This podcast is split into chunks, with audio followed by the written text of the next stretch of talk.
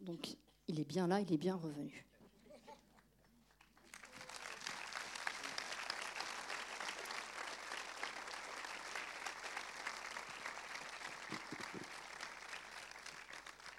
Merci, ça fait tellement plaisir. J'espère que vous avez passé une belle soirée en tout cas. Alors, n'hésitez pas à lever la main pour me faire signe. Moi, je vous rejoins, je vous tends le micro. C'est important d'attendre que j'arrive parce que nos échanges vont être enregistrés, sont ensuite sur le site des 400 coups. Dès demain, vous pourrez les, réécouter. Euh, pour celles et ceux qui n'ont pas pu venir, par exemple, ou si vous, vous souhaitez ben, reprendre le temps de, réécouter nos, échanges. Donc, il ne faut surtout pas hésiter. Ah, c'est parti, merci madame.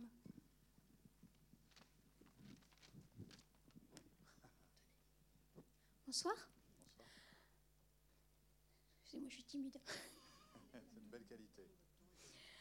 Euh, moi, j'ai été marquée par euh, Corinne Sombrin et son film Un monde plus grand. Et elle explique euh, la diagonale de la joie. Elle explique justement, elle parle du deuxième cerveau qu'on n'utilise pas assez. Et euh, en fait, je reviens d'un festival chamanique. Je reviens d'un festival ah. chamanique. Je vous remercie, je suis encore un peu dans le, dans le bain. C'était merveilleux et je conseille à tout le monde.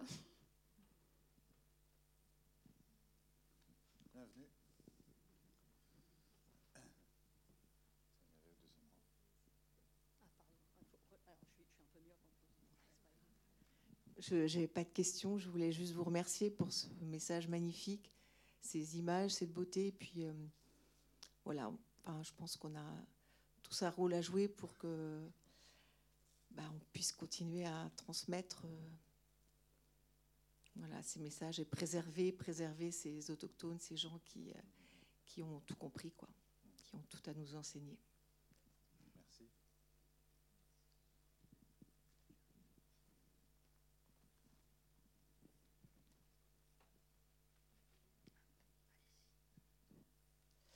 Bonsoir et merci beaucoup pour ce film euh, vraiment passionnant.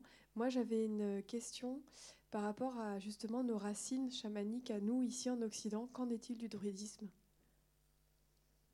C'est effectivement nos, racines. Souvent, quand je rencontre les. Merci pour cette question. Quand je, quand je rencontre souvent les, les chamans d'Amazonie ou de Mongolie, ils ont tendance à nous dire Oui, vous, dans vos racines judéo-chrétiennes, je dis Mais les racines, c'est celles qui qui plonge le plus loin dans la terre. Et, avant le Christ, on avait aussi une spiritualité très forte avec le druidisme.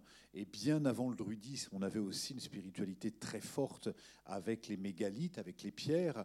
Mais en tout cas, dans, le, dans la, spiritualité druidique, euh, il y, a une richesse incroyable, mais effectivement, elle a été perdue en gros, ça a commencé au IIIe siècle et ça a complètement disparu pratiquement au XIIIe siècle à l'arrivée du christianisme, puisqu'on sait le sort qui a été réservé aux druides comme aux sorcières. Hein, puisqu'il était interdit au XIIIe siècle, le pape avait vraiment interdit tout rassemblement dans les forêts, avait interdit toutes les pratiques en dehors de l'Église, et donc euh, alors que l'Église au départ s'est appuyée sur, le, sur les druides, puisque quand le catholicisme s'est développé en France, il fallait bien s'appuyer sur les, les, druides qui étaient dans les, les autorités spirituelles des villages, qui étaient les saints et les saintes qu'on retrouve souvent dans les églises. Hein, qui ont été souvent des druides et qui ont permis de faire le lien. Et ce druidisme, il y a une image que j'aime bien, on dit que le druidisme c'est comme l'eau. Et l'eau, ça peut prendre plusieurs états. Ça peut apparaître sous forme de torrent, ça peut apparaître sous forme de, de, de pluie, sous forme de lac, sous forme de glace ou sous forme de vapeur.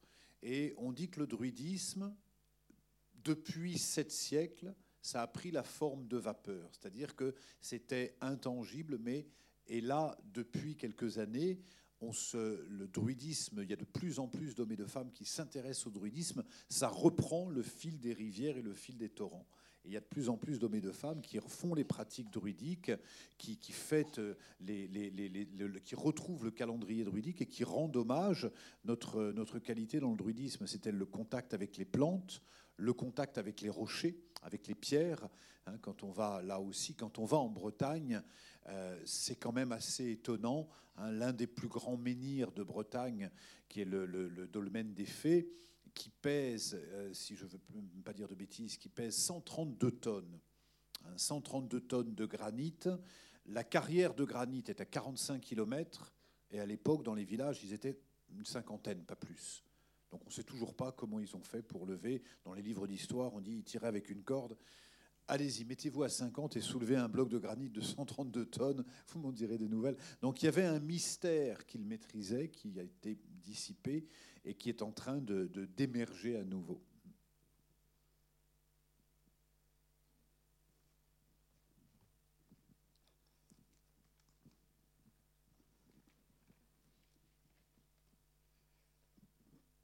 Bonsoir. Euh, moi, j'ai une question qui me trotte dans la tête depuis un moment et qui m'a un peu. Euh, enfin, ça s'est revenu en tête avec le film. Comment on peut appréhender l'invisible quand on a peur de l'invisible? Comment on peut appréhender l'invisible quand on a peur de l'invisible? C'est plutôt bon signe d'avoir peur. Ça veut dire qu'il se passe quelque chose. Mais euh, c'est Mandela qui disait le courage, c'est pas une absence de peur, c'est le fait d'avancer avec nos peurs. Donc la peur, c'est une belle qualité. toujours, on nous dit, faut pas avoir peur, n'aie pas peur. Mais celui qui n'a pas peur, généralement, il finit pas la journée. Hein, parce qu'il va sortir, il se dit, moi, j'ai pas peur, j'ai confiance, je traverse la route, j'ai pas peur. Bah oui, mais il y a de grandes chances qu'il y ait une voiture qui passe et qu'il le coupe en deux. Donc si on a peur, ça nous permet de développer une qualité qui est la vigilance. Et quand on s'intéresse à l'invisible, c'est bien d'être vigilant, parce qu'on va être ancré, on va être enraciné, et on va être attentif à ce qu'on fait. Hein. Donc on va s'ouvrir petit à petit pour développer des qualités, mais comme toutes les disciplines, ça demande une vigilance. Hein. Donc on peut tout à fait s'aventurer, et puis petit à petit. Hein. Qu'est-ce qui vous fait peur dans le chamanisme? Allons-y.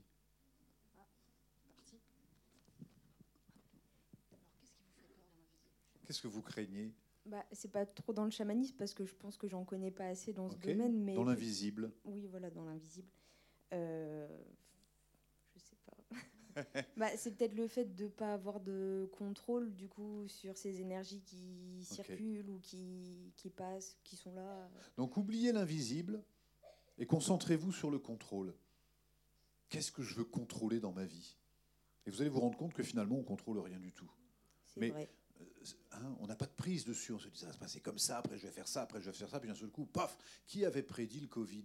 Qui avait prédit qu'on allait passer 50 jours enfermés? Personne. On n'a pas de contrôle sur la vie. Hein. on, peut juste, comme le surf, faire en sorte de rester debout et de pas trop tomber. Et l'invisible n'a pas plus de pouvoir que le visible. On, attribue à l'invisible, hein, si je demande, allez, je demande aux esprits de taper dans les mains. Allez, je vais faire un peu de provocation, je demande au diable de taper dans les mains. Je demande aux anges de taper dans les mains. Hein? Allez, je demande, à Dieu de taper dans les mains. Il n'y a, y a, rien qui se passe. En revanche, moi j'ai deux bras, deux mains, hein, et on va applaudir. Donc ça montre que nous, on a un pouvoir dans la matière. On a un pouvoir dans la matière. Et souvent, les gens ont peur de l'invisible en se disant Je crois que j'ai des entités sur moi, j'ai peur des. On se dit Regarde, de toute façon, il y, a tellement de gens dans le visible. Il y a des gens qui sont sympathiques, il y en a qui le sont moins, il y a des gens qui sont bienveillants, il y a des gens qui le sont moins. Dans l'invisible, c'est pareil. Hein. donc on appréhende ça exactement de la même façon. Moi, je vous encourage plus à regarder du côté du contrôle. Qu'est-ce qui se passe si je ne contrôle rien?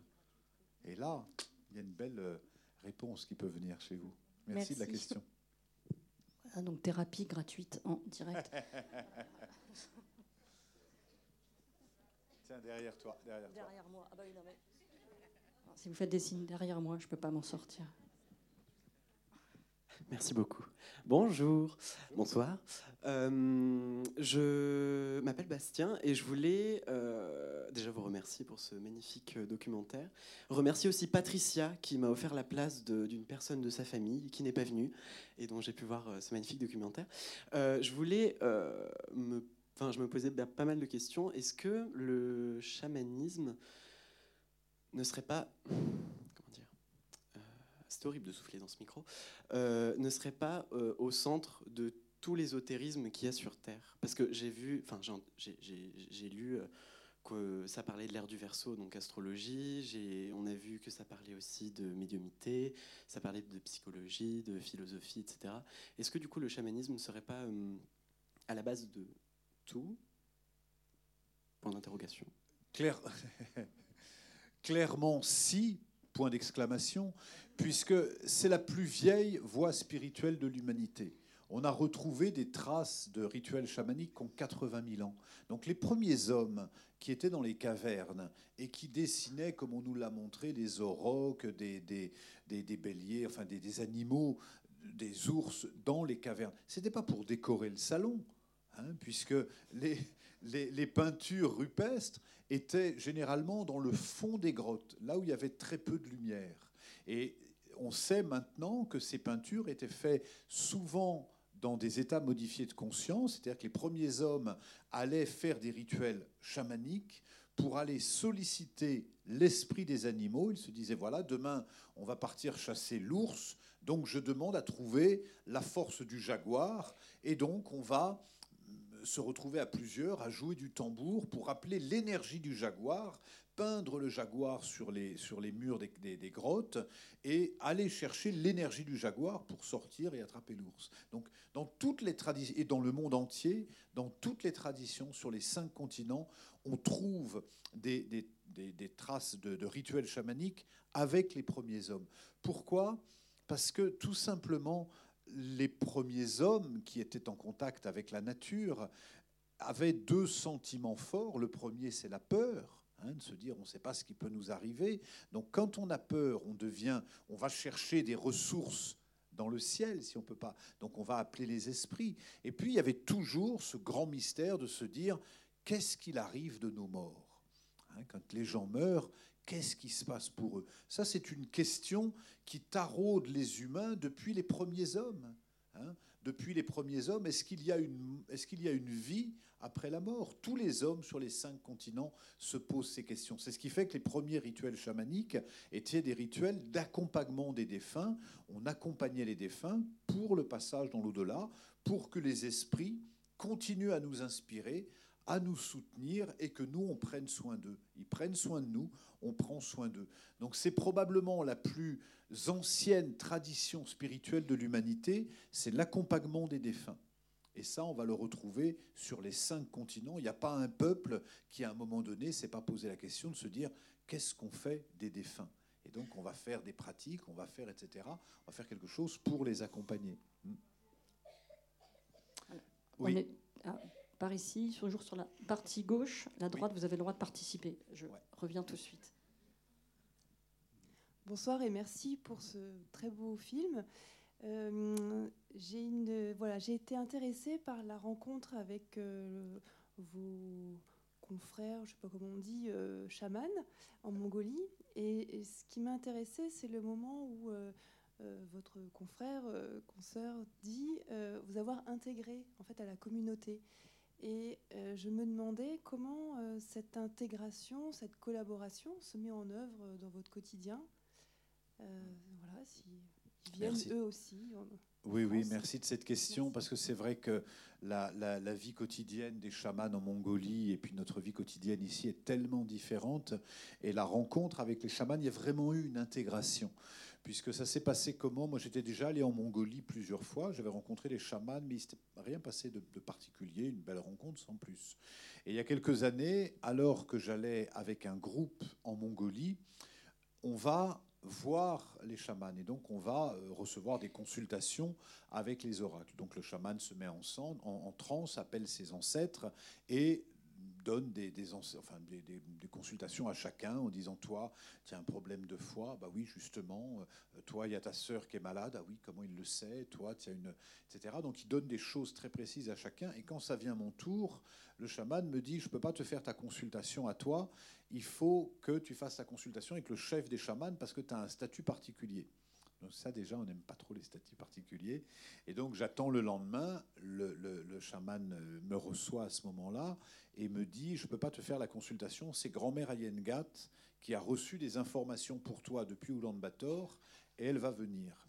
Et grand-mère Ayengat, que vous avez vu dans le film, a eu à plusieurs reprises des rêves dans lesquels, enfin des rêves ou des, des médiumnités dans lesquels ses ancêtres lui disaient il y a un Français qui va venir en Mongolie, il faut que tu le connectes à ses ancêtres parce qu'il fait partie de notre famille, c'est un chaman comme nous, donc il faut que tu le reconnaisses et que tu le connectes à ses ancêtres. Et Ayengat a dit non, les chamans, c'est les Mongols, pas question.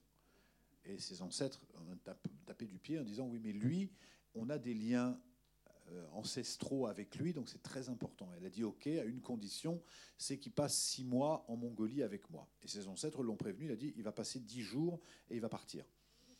Et donc, quand elle m'a reçu, elle m'a, raconté l'histoire de mes ancêtres depuis le XIIIe siècle jusqu'à toute la lignée, jusqu'à mes parents, pour me resituer toute la, tradition, en me disant, voilà, tiens, un ancêtre au XIIIe siècle qui attendait d'avoir un descendant pour pouvoir incorporer. Et donc, euh, pour grand-mère Ayengat, c'est intéressant, c'était la première fois qu'il y avait un nom mongol, même pas un français, un nom mongol qu'elle allait initier. Parce que tous les chamans en Mongolie, c'est des Mongols. Donc pour elle, c'était la première fois. Et la première difficulté, c'était notamment la langue, puisque le mongol, c'est pas vraiment facile à apprendre. Donc euh, je m'y suis essayé, mais ça n'a pas été un grand succès.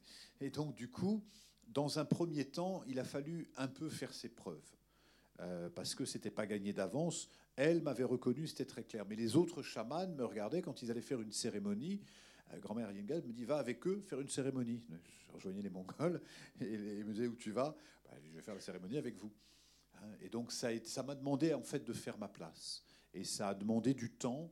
Et puis, en fait, les chamans s'observent beaucoup et au fil des années, ils m'ont vraiment, euh, comment dire, adoubé, ils m'ont vraiment euh, reconnu, ils m'ont accueilli plutôt dans leur famille. Euh, peut-être parce qu'ils m'ont vu travailler et puis ils ont vu que j'avais quelque part peut-être une honnêteté dans, ce que je faisais. Et donc, du coup, ils ont vraiment, ils m'ont vraiment accueilli, même si on est très différents. Et le film, notamment, était un lien parce que pour eux, c'est la première fois qu'ils passaient à l'écran. Et c'était hors de question que les cérémonies soient filmées. Et puis donc ils m'ont dit non, pas de cérémonie, pas d'image, pas de. Euh. Et moi j'ai dit ouais, mais c'est important parce que nous dans notre tradition, on a perdu justement ce contact. Et moi je fais le lien entre les différentes traditions. C'est ma vocation sur la Terre, c'est d'établir les liens entre les différentes traditions. Donc j'ai besoin qu'on filme pour faire un film qui va être diffusé en France. Et puis elle a demandé à ses ancêtres qui ont dit oui, c'est important que le film se fasse et que les Mongols le soutiennent. Donc ils se sont tous engagés. Et là, dès que les ancêtres, pour eux, ils sont très très loyaux au message qu'ils peuvent recevoir de leurs ancêtres.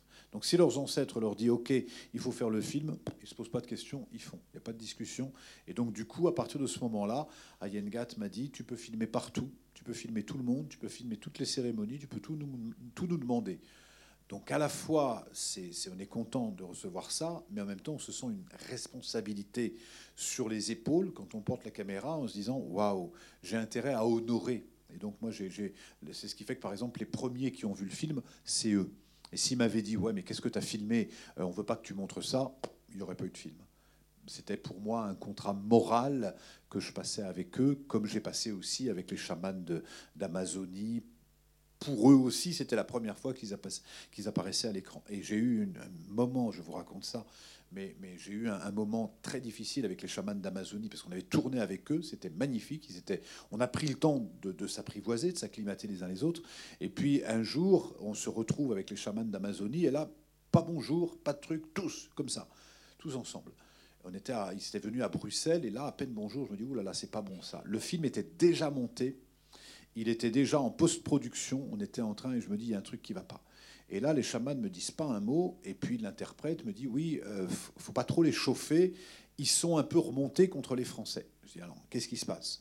Il me dit bah ils sont, euh, ils ont participé à un congrès, je sais plus sur la médecine, etc. Ils sont intervenus, et il y a un photographe français qui a pris des photos en disant je peux prendre des photos, ils sont beaux avec leur cocarde de plumes, qui a pris des photos et qui les a vendues en tirage limité, 800 euros pièce. Et donc, quand eux, ils ont appris ça, ils se sont dit, il va faire pareil, il va gagner de l'argent sur notre... Et donc, du coup, ils se sont dit, plus de film. Quand c'est le film qui est déjà tourné, que ça fait 4 ans que tu es dessus, tu oh putain. et donc, j'ai dû vraiment montrer patte blanche en disant, vous savez, si c'est une question d'argent, Moi, c'est clair et net, je ne gagne pas un centime sur Etougen. Tout ce que je gagne, ça repart pour l'association qui repart euh, pour Terre Anima et ensuite c'est offert au peuple. Donc moi, je ne gagnerai pas un centime, même si le film a un succès, tant mieux. Mais moi, j'ai fait vœu dès le départ de ne pas gagner d'argent parce que je suis interprète par rapport à ça. Donc c'était clair. Et je dis ensuite, il y a eu... Et quand on a, on a pris le temps de discuter, là, ils ont vu que tous les Français n'étaient pas pareils, que c'était nuancé. Mais ça pour dire que quand on euh, œuvre avec des gens qui sont si différents si différents, parce que pour nous, il y a des choses qui sont évidentes, mais pour eux, la notion de l'image est très, très différente. Donc on, a, on apprend à se connaître et on se regarde beaucoup, et quand on arrive à faire ça, c'est euh, waouh, parce que c'est tellement différent. Vous imaginez que tous les peuples du Brésil, d'Amazonie qui sont sur le film, euh, sont ils sont dans des petites communautés de 400, 500, 1000 personnes et ils sont à mille lieues de notre vie. Donc c'est c'est voilà, c'est comme deux mondes qui se rencontrent. C'est la particularité de cette époque. On est en haut à droite. Bonsoir. Bonsoir. Euh, je constate euh, avec euh, plaisir, si on est tous là, je pense qu'on est déjà un petit peu dans, on est déjà convaincus je m'aperçois que ce qu'on... Convaincu de quoi Alors, je, je continue. je m'aperçois qu'effectivement, ce qu'on pensait comme... Euh, qu'on vous considérait comme marginaux en tant que les, esprits, l'âme, le... Actuellement, je, m'aperçois qu'il y a pas mal de, comme des films, comme des gens comme Christophe Fauré, Christophe André, Stéphane Alexis, qui effectivement euh, pointe du doigt ce genre de choses aussi, l'âme, l'esprit. Donc, euh, par votre, euh, il y a deux choses qui m'ont qui m'ont bouleversé dans ce film. C'est la le comment la le cri d'alerte de la jeune fille qui effectivement n'aura pas d'avenir. Donc voilà en Amazonie. Et puis ce médecin qui mm. effectivement par le capitalisme et, et, et, ce, et l'argent qui effectivement veut, fait tourner les têtes. Et, malgré tout ce que l'on dénonce actuellement, tout ce que l'on pense, et on a bien tous pris conscience, enfin en tout cas j'espère qu'on essaye de consommer local, on essaye de, moins consommer. Mais par ce film, vous, vous avez, je pense, eu une mission. Et qu'est-ce que vous espérez aussi après? C'est-à-dire que nous, on est déjà, enfin je pense qu'on est, venant voir ce film, on est déjà convaincus aussi, on vous suit dans cette idée. Par contre, ça ne dépend pas que de nous. Il y a des grands de ce monde qui qu'on constate qui n'ont rien compris. On voit bien euh, ce qui se passe en politique actuellement et rien n'est remis en cause véritablement. Ce que je peux vous répondre, ça concerne ma posture. Dans ma posture, j'ai un engagement militant qui est un, engagement de résistant. C'est-à-dire que toute ma vie est engagée pour le, combat des peuples premiers. Toute ma vie est engagée pour établir des liens entre terre et ciel. Et pour autant, je n'ai aucune attente. C'est-à-dire que je n'ai pas l'attente de se dire, il va se passer ça. Ce qui est certain, c'est que moi, à la fin de ma vie, j'aurais fait ma part. Ça, c'est certain. C'est-à-dire que tous les jours, je me dis, euh, voilà. Mais tu vois, euh, cette année, on a planté 5000 arbres en Amazonie. Je suis content. Hein, je peux dire, on a planté 5000 arbres. Dans une journée, il y en a 2 millions qui sont rasés. Donc si je regarde là ou là, on va se dire c'est peanuts. Mais moi, je ne cherche pas à reboiser l'Amazonie, quelle folie. Je, fais juste en sorte de se dire si chacun fait sa part, si chacun fait sa part, régulièrement après des soirées comme ça, il y a une question qui arrive toujours, c'est qu'est-ce qu'on peut faire? Qu'est-ce qu'on peut faire? Et là, on attendrait peut-être d'avoir une réponse. S'il existait une réponse, que je dis, vous savez quoi? On va prendre une pilule, on va l'avaler, ça va nous durer trois secondes et ça va aller mieux pour tout le monde, ça saurait si cette pilule existait. Non, on a mis dans l'histoire de l'humanité 40, 50, 100, 60 ans pour dérégler complètement, complètement des systèmes qui étaient relativement stables. Et on est très visiblement à la fin d'un cycle c'est pour moi évident quand je vois l'état du monde. Le système euh, financier est en train de s'effondrer, il ne tient plus debout parce qu'il s'appuie sur des, euh, comment dire, sur des paradigmes qui ne tiennent pas la route, notamment un équilibre peut se faire avec une toute petite partie qui gagne autant qu'une grande majorité. Donc dans le long terme, ça ne fonctionne pas. Avec une pyramide, on était avant-hier à Strasbourg et la, la, déléguée de, de, Lula, du président brésilien, nous disait c'est intéressant parce qu'en Occident, tout repose sur des pyramides. Hein. le pouvoir, politique, le pouvoir religieux, le pouvoir euh, scolaire, le pouvoir culturel, tout repose sur des pyramides. Et la pyramide, on ne la trouve pas dans la nature. Il n'y a pas de pyramide dans la nature, il n'y a que des cercles. Tout fonctionne en cercle. Un cercle, c'est vertueux. Tout le monde alimente chacun. Hein, les insectes alimentent la chaîne alimentaire, les insectes alimentent les oiseaux, qui alimentent les, chats, qui alimentent les, etc. Et ça circule, c'est naturel. Mais une pyramide, ça ne peut pas tenir dans le temps. Or, notre système scolaire fonctionne en pyramide, politique en pyramide. Euh, donc on assiste en ce moment, c'est flagrant, à l'effondrement d'un système. Et ce qui distingue aussi l'effondrement d'un système, c'est que tous les intersystèmes fonctionnent en silo. Par exemple, il y a la médecine, il y a l'éducation, il y a la politique, il y a l'écologie, il y a la spiritualité, il y a les phénomènes paranormaux. Toutes ces choses-là ne se rencontrent pas. Aujourd'hui, si j'ai un problème à l'estomac, je vais voir un gastro-entérologue. Si j'ai des problèmes de peau, je vais voir un dermatologue. Si j'ai des problèmes mentaux, je vais voir un psychologue. Et donc ce ne sont que des spécialités. Mais à aucun moment, je me dis peut-être si j'ai des problèmes de peau, c'est parce que j'ai mon foie qui n'est pas bien. Et si j'ai mon foie qui n'est pas bien, c'est peut-être parce que j'ai des émotions refoulées. Et si j'ai des émotions refoulées, c'est peut-être parce que la géobiologie de mon habitat ne fonctionne pas. Donc on a besoin, pour un monde cohérent, de fonctionner de façon holistique. Et toutes les peuples racines fonctionnent de façon holistique. C'est-à-dire quand il y a une décision qui est prise dans une communauté, on regarde si ça, c'est comment dire, si c'est écologique pour chacun ou pas. Et donc, aujourd'hui, on est donc à la fin, pour moi, d'un système. Euh, ce système est en train de s'effondrer, de montrer toutes les marques de son, effondrement. On est de plus en plus nombreux à en être conscients. Et je ne crois pas qu'il y ait de grands changements qui puissent venir des politiques. Je ne le crois pas. Parce qu'aujourd'hui, quand des, leaders politiques euh, prennent le, jet privé pour aller à Bruxelles ou ailleurs et se réunir pour nous dire qu'il faut, plus qu'il faut prendre le vélo, j'ai du mal à, les croire. Pour moi, il y a toujours cette notion de congruence, d'exemplarité. Mais tu vois, je prends juste un exemple comme ça. Il y a une femme, je crois que c'est dans la Drôme. Vous savez comment ça se passe? On parle avec les légumes. Aujourd'hui, il, y a des, il y a des commissions à Bruxelles qui mesurent les angles de la courgette et les angles du concombre. Et si jamais le concombre il est trop comme ça ou trop comme ça, il passe à la poubelle.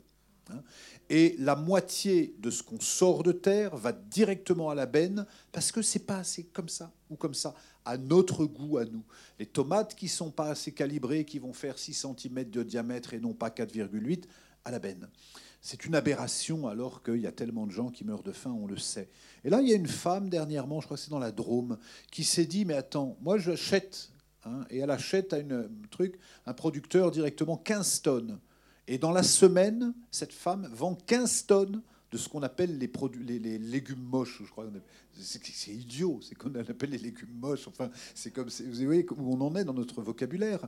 Mais ça montre, si elle vend tant, qu'il y a des gens qui se disent, ah, on, a déconné, on a déconné, on achète. On préfère même acheter ça plutôt que d'acheter. Dernièrement, j'étais dans un supermarché et puis il y avait une, pomme, vous savez, les, pommes comme ça, bien rouges, bien brillantes. Je prends mon opinel et puis je gratte comme ça la peau de la pomme. Et puis j'ai un peu de cire. Et puis je prends mon briquet, j'allume ça et ça fait une fumée noire. Et puis il y avait le, directeur du magasin qui vient me voir, et dit qu'est-ce que vous faites? Ben, Je dis regarde regardez ce qui est en train de brûler. C'est du pétrole. Pour que ça brûle noir, c'est du pétrole. Mais n'importe qui qui met ça à l'eau, qui croque dedans, il va manger le pétrole, puisque, regarde, moi, il faut que je le gratte au couteau. Donc ça, on fait ça pourquoi? Pour que ça soit beau à l'œil, beau. Enfin, quand je dis beau, vous me comprenez, c'est-à-dire standard. Ça n'a pas de sens. Un système comme ça ne peut que s'effondrer. Donc cette femme qui vend 15 tonnes en, une semaine, d'un seul coup, les gens vont se dire, attends, mais euh, on, on, retrouve un cours normal. Et quand ça, ça va être multiplié par deux, par trois ou par mille, à ce moment-là, les politiques vont se dire, OK, on va changer quelque chose. Hein. Mais il n'y a aucun changement qui viendra d'eux. Donc c'est ce qui fait que moi, je suis, et, les chamans, même si je ne suis pas leur porte-parole, ont ce même regard. Hein. C'est-à-dire qu'ils sont à la fois alarmistes, mais pourtant la première chose qu'ils font quand on se voit, c'est on danse et on chante et on danse la jiboya, la danse de la joie. C'est pas parce qu'on regarde l'environnement en se disant ah c'est super, c'est génial, tout va bien, l'Amazonie est en train de brûler, mais bon pas tant que ça. Non, c'est qu'on sait qu'il y a deux moteurs dans le monde la peur et la joie. Plus il y a de peur, moins il y a de joie. Plus il y a de joie, moins il y a de peur. Et notre rôle à nous, qui, voulons autre chose, c'est de vibrer la joie. Parce que quelqu'un qui est dans la joie, il n'a pas peur. Il n'a pas peur de son voisin, il n'a pas peur de tomber malade à chaque coin de rue, il n'a pas peur de se faire euh, d'un étranger, il n'a pas peur naturellement. Et donc il vibre une énergie positive qui attire une énergie positive. Et c'est ce qui fait qu'on est de plus en plus nombreux. Et encore une fois, si depuis euh, quatre mois que je sillonne la France, on n'a que des salles pleines, ça veut dire qu'on est de plus en plus nombreux à se dire on est en train de renaître et c'est tant mieux.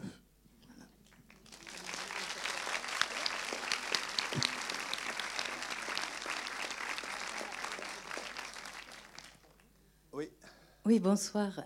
J'avais une question, j'aurais aimé avoir plus d'informations sur vos expériences avec les Mongols lorsque vous rentrez en, tranche chamanique. Est-ce que vous pourriez nous donner un exemple de communication que vous avez eue avec euh, un ou des esprits? Est-ce que ce sont des esprits que vous connaissez ou des esprits Est-ce que ça n'a aucune relation avec votre corps physique, mais plus avec euh, euh, votre âme du moment ou des des vies précédentes Pour non, c'est pas lié aux vies précédentes. Pour les Mongols, leur façon d'incorporer, c'est pour ça qu'on appelle les chamans en Mongolie les relayeurs, c'est que leur façon d'incorporer, c'est de prêter leur corps à l'un de leurs ancêtres qui a vécu sur la Terre au XIIe, XIIIe, XIVe siècle et qui vient pour apporter une information. Donc il vient apporter une information ou transmettre une énergie, ou transmettre du réconfort, ou transmettre. Donc, le, le, chaman se met dans un état de transe, une forme de transe légère, au tambour, et dans cet état de transe, l'ancêtre canalise. Donc, c'est comme une, pour vous donner un c'est comme une, une voix intérieure, mais qui parlerait plus fort que la nôtre et qui va nous dire des choses sur la situation actuelle ou sur une décision à prendre ou sur donc ça serait comme une petite voix qui aurait une grosse voix. ah oui. Bonsoir. J'ai une question, mais je ne sais pas comment la poser. Euh, pensez-vous qu'il vous serait possible de projeter ou de faire projeter votre film dans les facs de médecine? Moi, je vais partout où on m'invite et j'ai aucun souci avec ça. On m'a demandé est-ce que tu serais prêt à le présenter au Sénat, à le présenter? Moi, je vais là où on m'invite, aussi naturellement que ça. Et, je suis disposé à parler avec chacun, notamment avec les médecins. Hein. Euh, je rencontre beaucoup de médecins. Il y a encore des médecins qui étaient là à Tours hier soir qui m'ont dit mais on est de plus en plus nombreux à établir des liens avec le chamanisme parce qu'il n'est pas question. Aujourd'hui, on ne peut plus isoler ça n'a aucun sens. On a des formes d'intelligence incroyables, et je mets la médecine moderne dans ces formes d'intelligence, capacité de soigner des maladies, d'avoir une, complexité chimique, une, précision en chirurgie qui est excellente. Hein.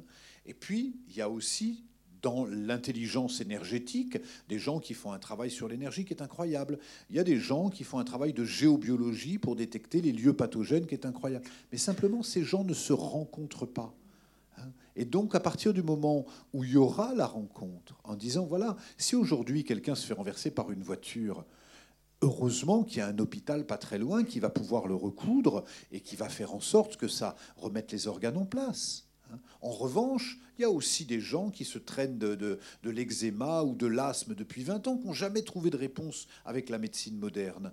Il y a des gens qui ont des cancers, qu'on a soignés par la chimio, qui sont morts avec la chimio. Ils n'ont jamais compris pourquoi il y avait un cancer. Est-ce que les uns et les autres peuvent travailler ensemble, sachant que les chamans, il n'y a pas que, établissent des liens entre la maladie, l'environnement et les émotions? Est-ce qu'on peut se dire qu'un cancer n'arrive pas par hasard? Simplement ça. J'accompagnais tellement de gens qui ont le cancer. Jamais un médecin ne parle de l'origine du cancer. Et quand la personne dit, mais quand même, j'ai un cancer, pourquoi j'ai un cancer et pas mon frère? On a le même âge. Hein? Ah ben, hein, c'est pas. Ben, c'est pas. Ça serait bien de se poser la question. Hein? Donc, pour moi, il n'y a pas besoin d'opposer, il y a besoin d'intégrer toutes les connaissances, que tous ceux qui ont, que ceux qui ont fait des, des, des, études sur, les, sur le cerveau, que ceux qui ont fait des études sur l'énergie, œuvrent ensemble pour aller vers une médecine intégrative, une médecine qui intègre toutes les dimensions. Ça me semble tellement évident, tellement évident, que bien évidemment que je suis disposé à en parler avec les médecins. Alors attendez, madame, j'arrive pour qu'on puisse tous vous entendre. Pas de problème, hein, je, gère, j'ai des entraînements spécifiques pour ça. En fait, c'est une boutade, hein, donc je vais reposer ma question différemment. Ne pensez-vous que vous, ne pensez-vous pas que votre film serait obligatoire au cours des études de médecine? On a passé un cap. Tu as trois heures, Arnaud. moi, je suis, tu sais, moi, je, je fais mon job. Mon job, c'est de faire un film. Ceux qui veulent le voir vont le voir. Moi, je ne veux pas dire aux gens ce qu'ils ont à faire, je ne veux pas dire aux gens ce qu'ils ont à voir. En revanche, moi, je dis, voilà, j'ai découvert des êtres exceptionnels, il y a une réflexion qui, je crois, peut faire du bien. Ceux qui veulent le voir, le voient. Il y a des enfants, par exemple, qui voient le film. Je ne vais pas dire pour autant qu'il faut que ça soit obligatoire dans les écoles. Voilà, c'est ouvert. Oui. Bonsoir. Bonsoir. Et euh, je ne vais pas être très original, mais merci vraiment pour ce film. Et au-delà de ça, des liens que vous faites justement science-conscience, qui, euh, en toute humilité en plus. Enfin, c'est ça qui, me touche moi particulièrement. Et j'avais plus une question au niveau du chamanisme. Est-ce que vous continuez, même étant revenu en France, vos cérémonies chamaniques? Et sinon, est-ce que ça vous manque pas d'être en contact avec euh, les Mongols? Alors, euh, les Mongols, c'est un moyen pour. c'est des frères et sœurs, on est très très en lien. Vous savez, il y a des fois des gens que tu connais peu, mais qui marquent ta vie complètement. Et puis tes frères et sœurs que tu vois tous les jours, tu t'échanges peu avec eux. Donc les chamans mongols, quand on se voit, on sait qu'on œuvre ensemble. Je peux ne pas les voir pendant un an, deux ans ou trois ans.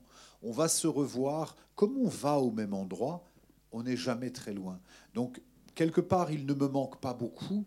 On est toujours en lien, qu'on soit ensemble ou pas. En revanche, les cérémonies, je continue à les faire quotidiennement. C'est-à-dire que pour moi, le lien avec l'invisible, c'est un lien naturel. Il n'y a pas une journée où je ne vais pas allumer une bougie pour, pour mes esprits, où je ne vais pas avoir une intention, une prière, où je ne vais pas me connecter avec, avec mes esprits. Parce que, tiens, on va faire une petite chose, vous allez voir, amusante. En fait, je crois qu'on est tous connectés à nos esprits, mais seulement on refuse de le voir. On va faire une petite expérience, vous allez voir. Qui a déjà fait dans cette salle des rêves, un rêve, vraiment un rêve prémonitoire. Je rêve de quelque chose et putain, ça arrive. Quoi. Levez la main. Ok.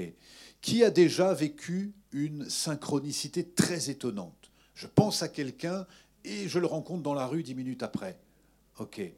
Qui a déjà un don dans les mains et a déjà soigné ou apporté des soins, prodigué des soins? Ok. Qui a déjà reçu des soins énergétique, euh, chamanique, etc. Ok? Qui a déjà entretenu une communication animale avec quelque chose de, fort? Ok?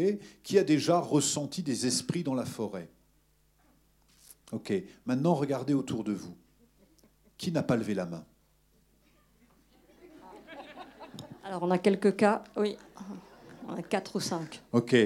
Je vous propose de lever la main encore qu'on vous voit bien. il, y en a, il y en a de plus en plus. Je vous propose d'ouvrir un comité. Et pour vous, j'ai une histoire. J'ai une histoire, c'est l'histoire de, de quelqu'un qui va voir le film Etugen. Et puis il sort du film, il se dit mais c'est incroyable, n'empêche, on est très très connectés. Et puis moi je vais me connecter à l'invisible, je vais connecter à ça. Et il en parle à son ami. Il se dit, tu sais, on est tous connectés aux anges. Et d'ailleurs, on a dit, il y a les anges gardiens, il suffit de leur demander quelque chose, et puis euh, les anges gardiens se manifestent. Je crois pas à ça, c'est des conneries, ce truc-là. Moi, je fais mon truc. Non, non, je t'assure, tu devrais demander. Demander quoi? De conseiller mes anges gardiens, tu crois à ça? Pff, Connerie, je crois pas à ça. demande, ah, c'est des conneries. Et puis un jour, le pragmatique et tout ça, il est, dans, sa voiture, il a un rendez-vous très important. Et puis il cherche une place pour se garer. Et il fait un tour de pâté de maison, deux tours de pâté de maison, il trouve pas. Il se dit merde, putain, je vais arriver à la bourre à mon rendez-vous. Qu'est-ce qu'il me disait? Il faut demander une, de trucs aux anges gardiens. Allez, c'est bon, personne ne me regarde. Il ouvre la fenêtre, il dit Oh bon, mon ange gardien, si tu es là, offre-moi une place. Hein. il n'a pas le temps de finir sa phrase que juste devant lui, il y a une grosse voiture qui s'en va et qui libère une double place. Et là, il regarde la place, il regarde là-haut, il regarde la place. C'est bon, cherche pas, j'ai trouvé tout seul.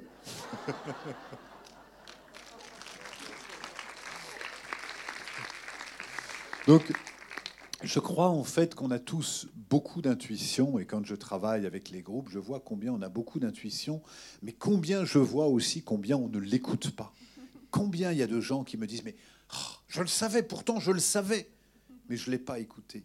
Donc on a tous cette sensibilité naturelle, mais on n'y accorde plus ou moins de crédit pour plein de raisons, ne serait-ce que parce que dans notre culture, on nous a dit que les gens, combien j'entends de gens qui me disent Alors, bonjour, vous allez me trouver, je suis, comme vous, je suis un peu perché. Mais moi, je ne suis pas perché du tout. Hein. Je, suis très concret, je suis très pragmatique. Euh, voilà, j'ai produit un film, j'écris des livres, je fais vivre un lieu, j'ai une équipe de 14 salariés. Je, suis très, très terre à terre. Et pour autant, je m'intéresse au monde de l'invisible depuis 30 ans et je rencontre aussi bien des chamans que je rencontre des chercheurs en neurosciences. Mais pour moi, c'est un petit peu comme celui qui se dirait Ah, tu crois, toi, les microbes? Je Je crois pas à ça. On aurait des petites bêtes dans le ventre qui seraient là en train de. Mais T'as déjà regardé dans un microscope? Mais non, mais je regarde pas ça. Je dis, mais regarde dans un microscope, c'est des conneries. Hein. mais quand on regarde dans le microscope, on se dit, ah oui, putain, comme ça bouge là-dedans. C'est vachement intéressant.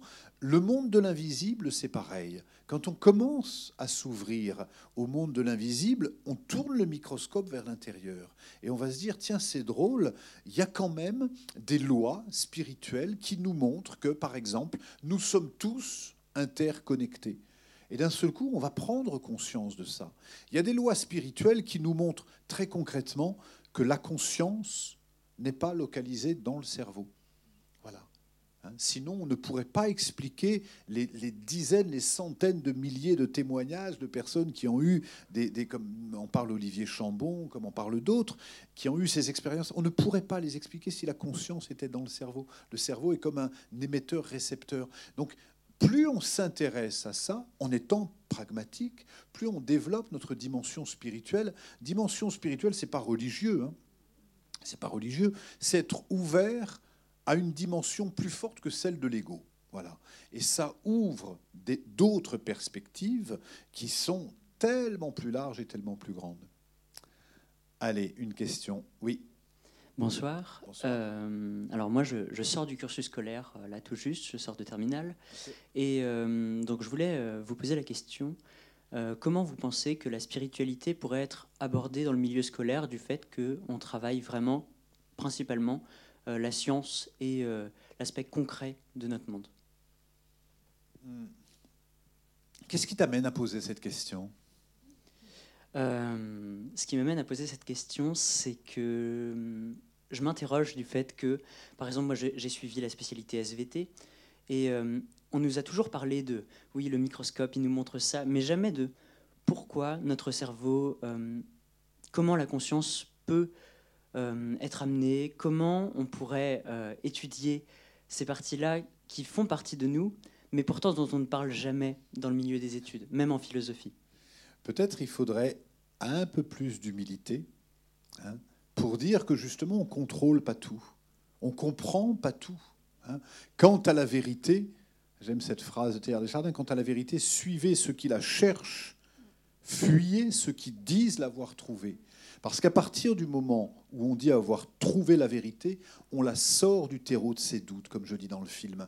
Et ce qui manque pour moi dans l'apprentissage scolaire, c'est deux choses. La première, c'est qu'on ne parle que de vérité. C'est comme ça, c'est comme ça, c'est comme ça. Il y a tellement un manque d'humilité. Hein. Et d'autre part, quand euh, la dimension scolaire nourrit une des trois intelligences, l'intelligence cérébrale, c'est une des trois La deuxième, c'est l'intelligence du cœur. La troisième, c'est l'intelligence vitale. L'intelligence vitale qui fait que naturellement, tous les animaux, tous les animaux sont capables d'organiser des migrations, de reconnaître un prédateur, de faire un nid. Quand on s'intéresse à l'intelligence animale, c'est fascinant. À l'intelligence végétale, c'est fascinant. Donc il y a une espèce d'intelligence qui nous dépasse tous, qui nous, qui nous forcerait à l'humilité. Et je crois simplement que parfois, les sachants se posent un peu trop en, en posture de sachant, en disant on va vous expliquer, alors que profondément, on sait on sait que la magie est là, mais on a oublié cette dimension magique. Et donc je crois que c'est cette humilité qui manque peut-être au corps euh, scolaire. Alors on a une question. Oui, on en a une, là, tout en haut. Merci. Donc c'est à plusieurs reprises on approche euh, le volet euh, scolaire, universitaire et, et le chamanisme. Euh, moi, ce que j'avais cru lire, c'est que cette approche-là, elle arrive en France et euh, notamment par des formations de diplômes universitaires euh, qui sont portées sur l'état de transe et l'état de conscience modifié. Alors peut-être que je me trompe au vu de votre réponse formulée tout à l'heure. Et puis je voulais revenir sur le fait par rapport à votre film quand vous êtes avec les chamans. Euh, il rentre en transe. Je voulais savoir si vous aussi, vous étiez bien rentré en, transe. Parce que moi, ce qu'on m'avait expliqué, peut-être qu'on. Voilà, hein, c'est l'intox, c'est que euh, si on rentre en transe, ça veut dire que ce sont les esprits euh, qui vous ont choisi pour être chaman. On ne peut pas devenir chaman, voilà, c'est pas dédié à tout le monde. Donc je voudrais savoir ce que vous en pensez. Merci de votre question qui est, très complète. Je vais essayer d'y répondre rapidement. Euh, la première chose, c'est que je distingue, quand j'ai écrit Réveiller le chaman qui est en vous, je savais que je prenais une responsabilité. Donc je distingue le praticien en chamanique, en chamanisme, du chaman. Hein. Euh, c'est comme la médecine. On peut aujourd'hui s'intéresser à sa santé, hein, euh, faire attention à ce qu'on mange, faire du sport, faire de l'exercice. On va être un praticien en santé on va faire du bien à sa santé. On n'est pas docteur en médecine pour autant. Chamanisme, c'est pareil. On peut tous s'intéresser à développer son intuition, on peut tous s'intéresser à apprendre à se protéger énergétiquement, on n'est pas pour autant chaman. Voilà. Comment sont reconnus les chamans? Dans toutes les traditions, on ne se reconnaît pas chaman. C'est la communauté qui nous reconnaît chaman.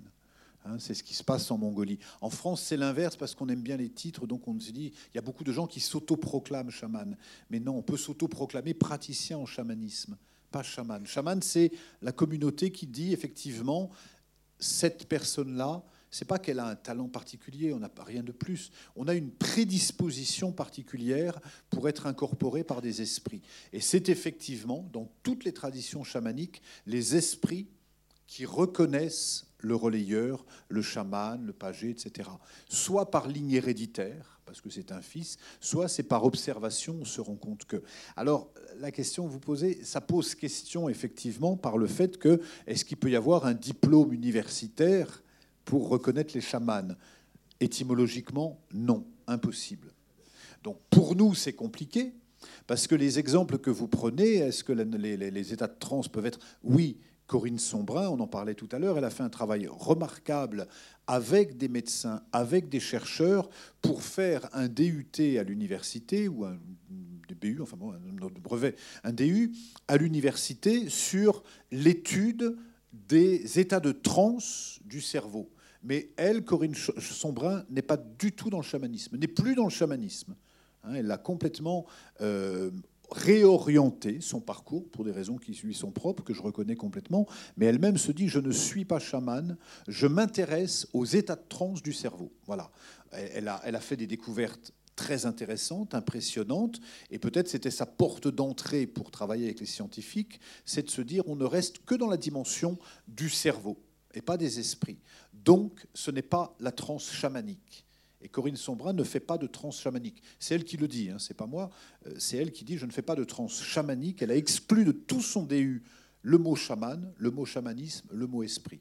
Elle travaille sur les pouvoirs du cerveau en état de transe et d'autotrance. Voilà.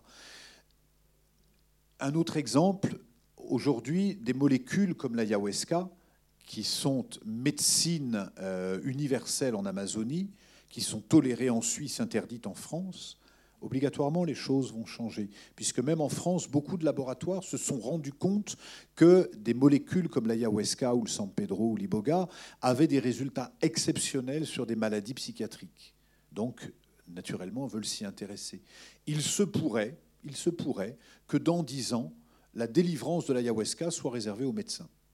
Ça, c'est quelque chose qui est tout à fait possible, comme l'acupuncture aujourd'hui. Quelqu'un qui a fait des études d'acupuncture, qui a passé 10 ans en Chine pour être, euh, faire de médecine d'acupuncture, il n'est pas acupuncteur. Il est praticien en acupuncture.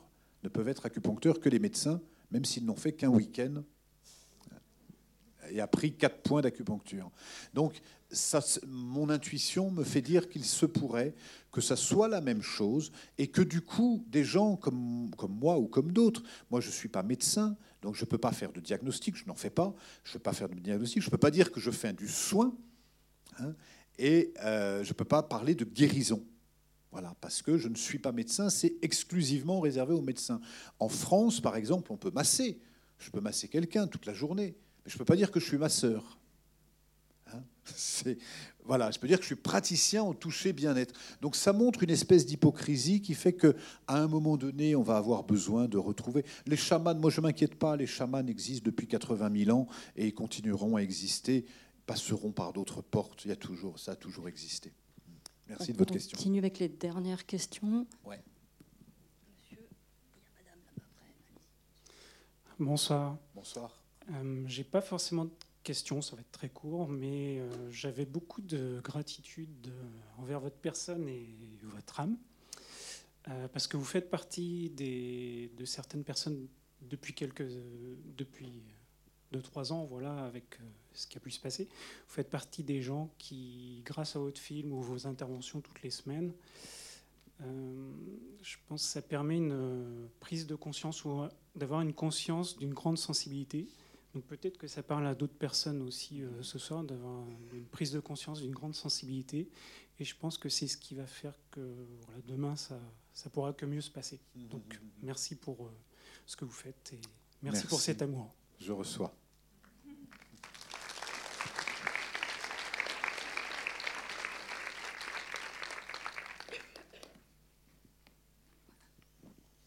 Rebonsoir du coup pour euh, encore une question.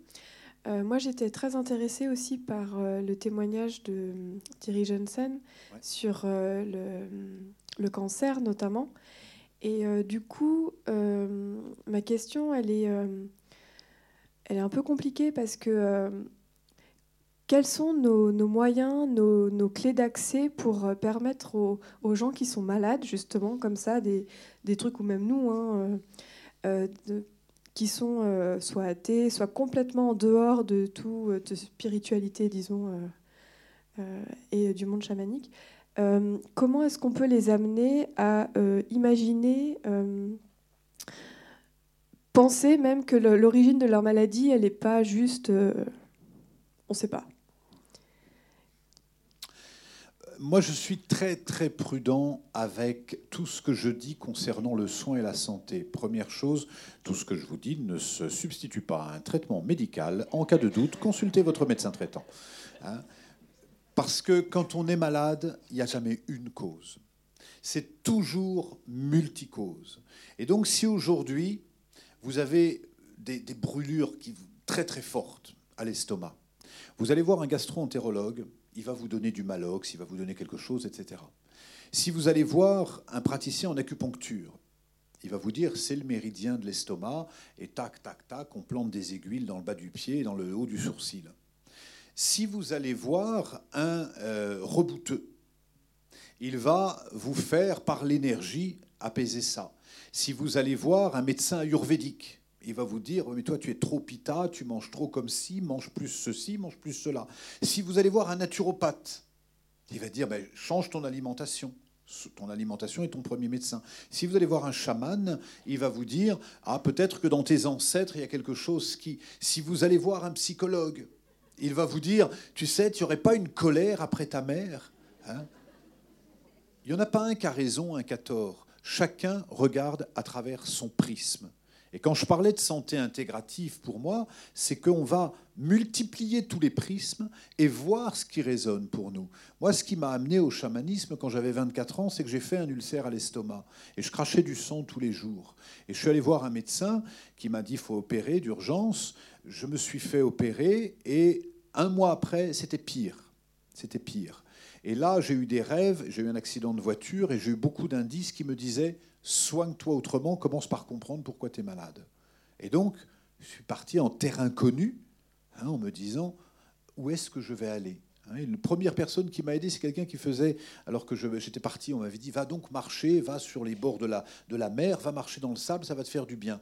Premier indice. Donc j'ai marché dans l'eau.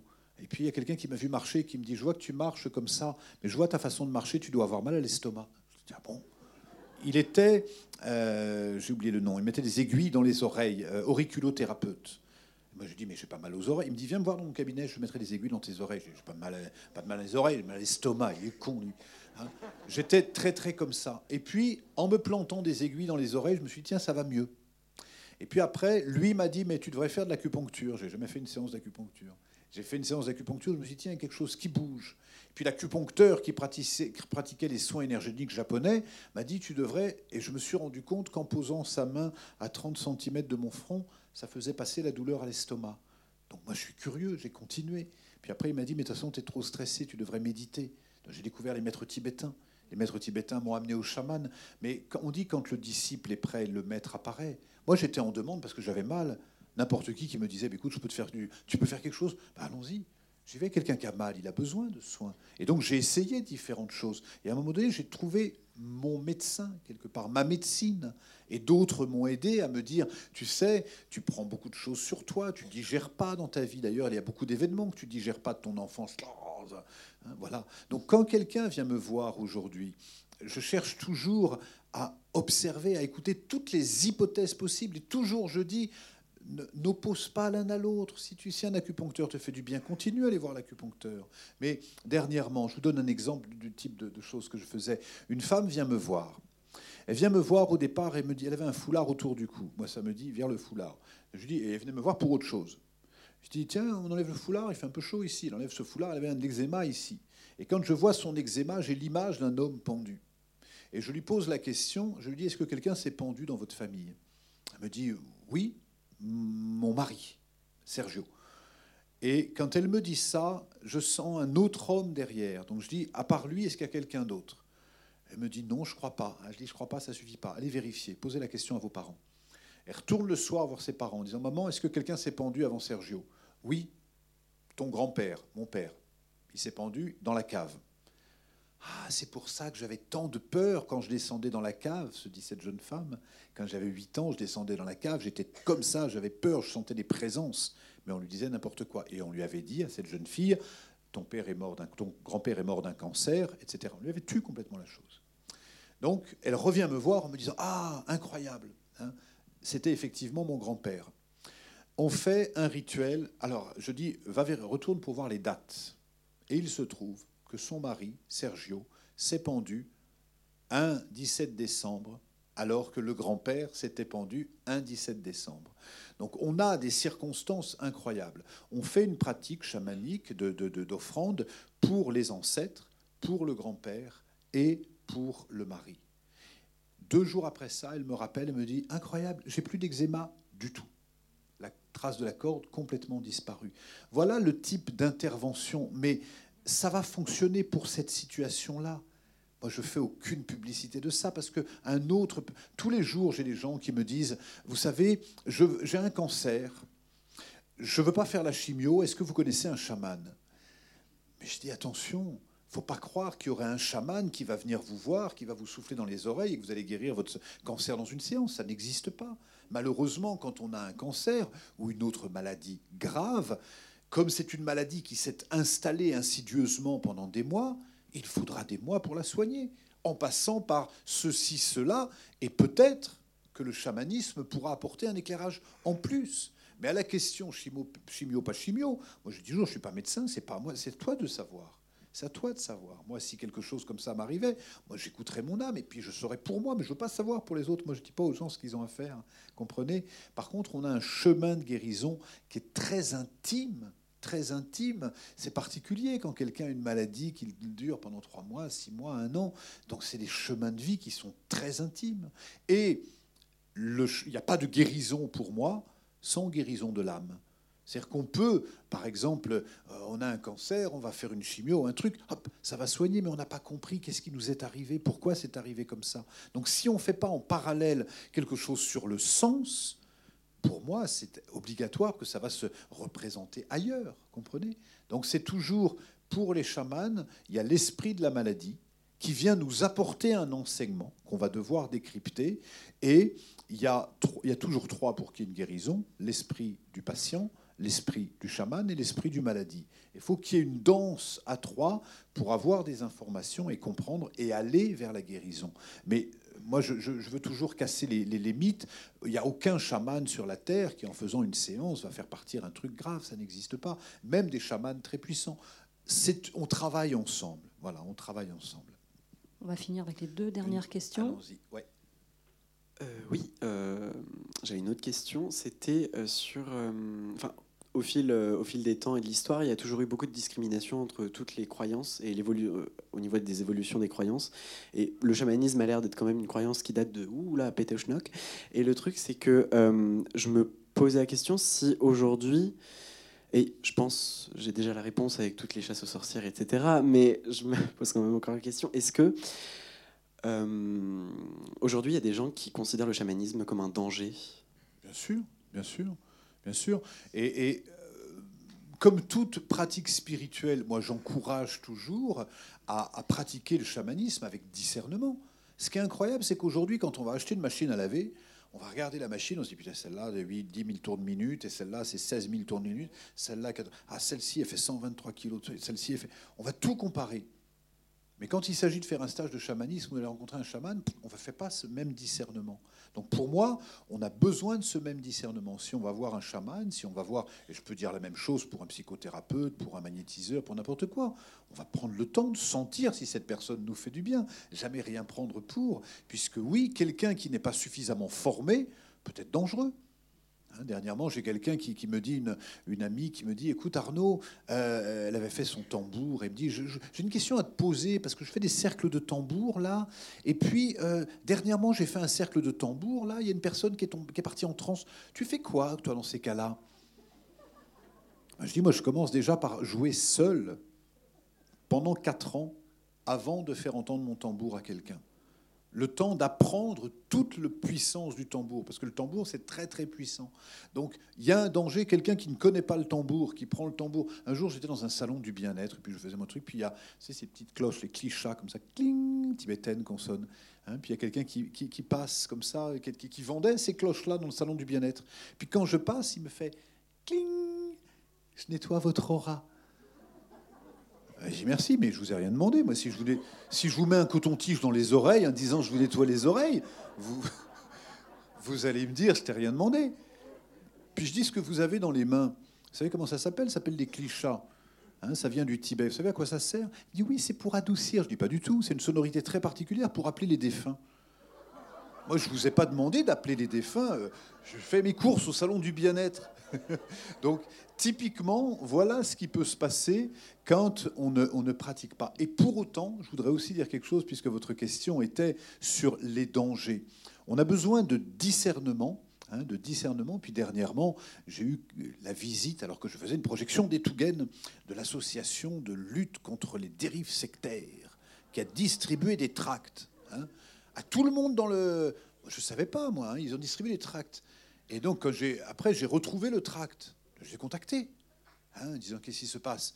Et dans le tract, c'était écrit Attention, Arnaud Rioux sort un film sur le chamanisme. Savez-vous que le chamanisme, c'est une dérive sectaire? Je dis Oula, attention, attention, attention. Il faut appeler un chat un chat. Chamanisme, euh, se méfier des dérives sectaires, oui. Moi, j'ai fait beaucoup d'articles là-dessus. J'ai beaucoup collaboré à des, états de réflexion sur les emprises mentales. Je suis très attentif à ça. Hein. donc, je fais en sorte de développer le discernement. Mais non, le chamanisme n'est pas une dérive sectaire, c'est pas une mode, c'est la plus vieille voie spirituelle de l'humanité. Donc on a besoin en ce moment, dans cette période, on a besoin d'avoir le cœur ouvert et d'avoir beaucoup de discernement. Et là, à ce moment-là, si on a le cœur ouvert, qu'on est très ancré et qu'on a du discernement, alors à ce moment-là, il n'y aura pas de danger avec le chamanisme.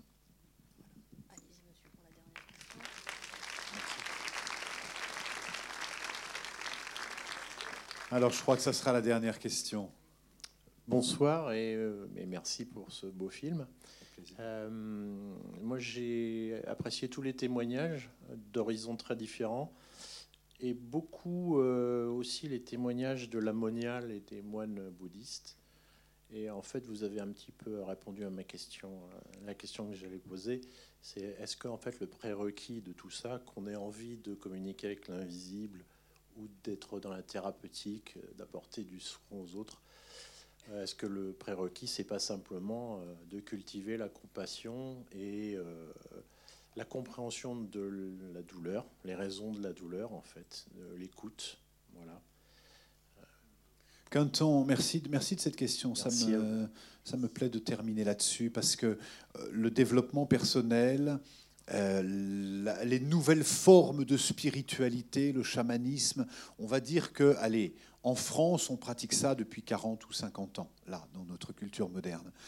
La question que je me pose, c'est avec tous ces gens qui font du développement personnel, est-ce que le monde va mieux? La réponse, c'est non.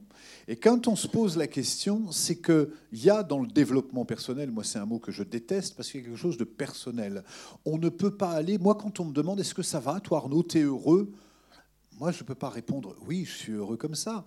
Si je regarde, je vis dans un endroit magnifique, je fais un métier que j'aime, je suis aimé d'une femme que j'aime, tout va bien pour moi. Mais pourtant, tant que je vois des gens qui souffrent dans la rue, je ne peux pas être heureux. Tant que je vois des gens, tant que je vois qu'il y a un milliard et demi d'humains qui ont accès à l'eau, je ne peux pas être heureux en me disant je m'en fous, moi je prends mon eau. Je souffre parce que je suis l'humanité. Nous sommes tous l'humanité. Donc je ne peux pas me réjouir individuellement tant que nous sommes. Donc effectivement, le bouddhisme va par exemple parler de la loi d'interdépendance. Nous sommes tous interreliés. Et plus on va prendre soin de l'autre, plus on va prendre soin de nous. Dans toutes les cultures des peuples premiers, il y a la notion du collectif. D'ailleurs, le je souvent n'existe pas. Je souffre ou tu souffres, ça se dit souffrance. Hein. il y a même le mot nature n'existe pas, parce que je ne suis pas séparé de la nature. Donc, il y a un autre regard. C'est pour ça que pour regarder vers l'avenir, des fois, on peut avoir besoin de regarder nos ancêtres ou de regarder les peuples premiers. Tu vois, on était à Strasbourg il y a trois jours, on a participé au, sommet des, peuples premiers, et il y avait une, chamane qui venait Maya, qui venait du, de, Mexique, et qui était avec sa fille, hein, qui avait 8 ans. Et ça démangeait de poser la question à cet enfant de 8 ans qui débarquait, quittait son village pour découvrir l'Europe pour la première fois, comment tu trouves les Français hein? Prends un risque en posant cette question-là. Et la gamine, 8 ans, belle comme un cœur, avec sa robe colorée, ses nœuds rouges dans les cheveux, etc., dit Je comprends pas, vous avez tout ce qu'il vous faut. Il y a, vos robinets fonctionnent, il y a de l'eau, Hein, les voitures, ça marche, les trains, ils arrivent à l'heure, ils partent à l'heure, les portes, elles ferment à clé, on peut traverser la rue sans risquer de se faire violer ou d'être rapté, parce que là-bas, les enfants, un enfant de 8 ans qui va un kilomètre à pied, il y a une chance sur deux qu'il se fasse rapter pour qu'on lui vende son rein. Donc, y a, euh, voilà, on en est là. Et se dit, je ne comprends pas, vous avez tout, et pourtant, vous êtes triste, vous êtes habillé en gris, vous ne mettez pas de couleur. Pourquoi vous ne mettez pas de couleur? Hein? Et d'un seul coup, on se dit, ouais, c'est vrai, c'est vrai qu'on a finalement tout. Et bien évidemment que cette compassion est totalement nécessaire. Alors je sais que c'est... Euh, quand je regarde des fois les photos de mes grands-parents, moi je viens d'une famille bretonne, et quand je vois les photos des Bretons dans les années 30, ils sont... Il n'y en a pas un qui sourit, ils sont habillés tout en noir. Je me dis, waouh, putain, ça devait filer doux dans les, dans les villages de Bretagne. En revanche, quand je lis comment au quotidien, ils faisaient les foins ensemble, ils faisaient... Donc il y avait aussi une conscience du collectif. L'autre chose que m'a dit cette chamane, elle m'a dit, ce qui était plus difficile, c'est qu'on a visité une maison de retraite. Chez nous, au Mexique, c'est un honneur quand on est un peu accueillir un, un personne âgé. Chez vous, comment vous faites pour les laisser dans un... Donc oui, effectivement, et, je ne dis pas, il n'y a, aucun... Euh, voilà, ma, maman est passée, passée par l'EHPAD aussi. Enfin, c'est difficile dans nos vies modernes d'avoir... Parce qu'on a perdu le sens du collectif. Et je crois que là aussi, quand on parle de l'ère de l'aigle et du condor, on a besoin de prendre soin de nous. On a besoin de mieux se comprendre. On a besoin d'aller mieux nous-mêmes. Pourquoi? Pour rapidement prendre soin de l'autre. Parce qu'effectivement, c'est plus difficile de prendre soin de l'autre si on ne prend pas soin de nous au préalable. Et là, je crois qu'on est pour moi à la fin du développement personnel, à la fin de la psychologie, à la fin de la... pour arriver dans un autre mouvement collectif où on va tous se dire, nous sommes tous des gardiens de la Terre, nous sommes tous comme les vagues d'un même océan, et prendre soin de nous ou prendre soin de l'autre, c'est prendre soin de l'océan. Merci de votre présence.